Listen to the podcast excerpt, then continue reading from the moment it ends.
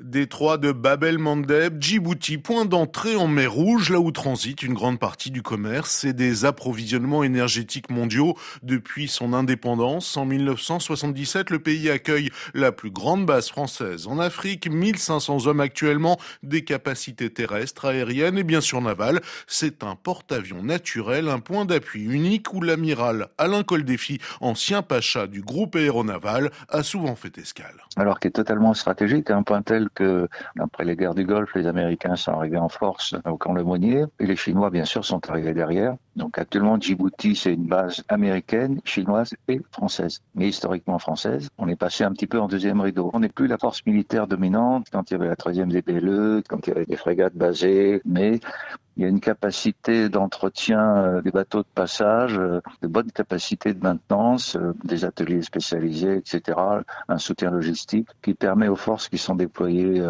en particulier dans le golfe arabo-persique, de venir se régénérer lors de relâches opérationnelles. Donc ça reste un point d'appui avancé. Porte-avions, bon, l'ancien commandant de porte-avions vous dira que c'est un peu léger, mais enfin, l'image est excellente. Hein. Mais Djibouti n'est plus le seul point d'appui français dans la région. L'autre base est située dans le golfe Persique. Abu Dhabi fait de l'ombre à Djibouti. Djibouti qu'il ne faut pas négliger pour autant. Point de Vincent Groiselot, rédacteur en chef de Mer et Marine depuis la fin des années 2000. Il y a la base navale d'Abu Dhabi.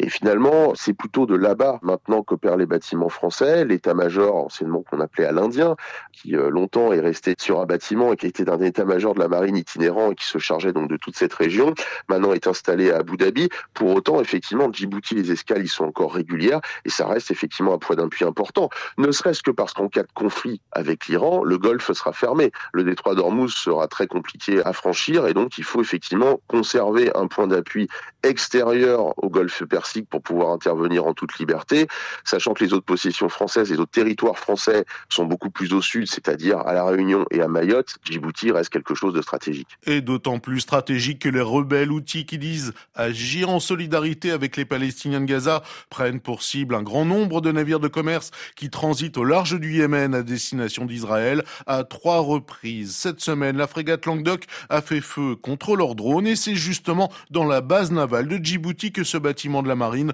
devrait faire relâche et y recompléter ses munitions.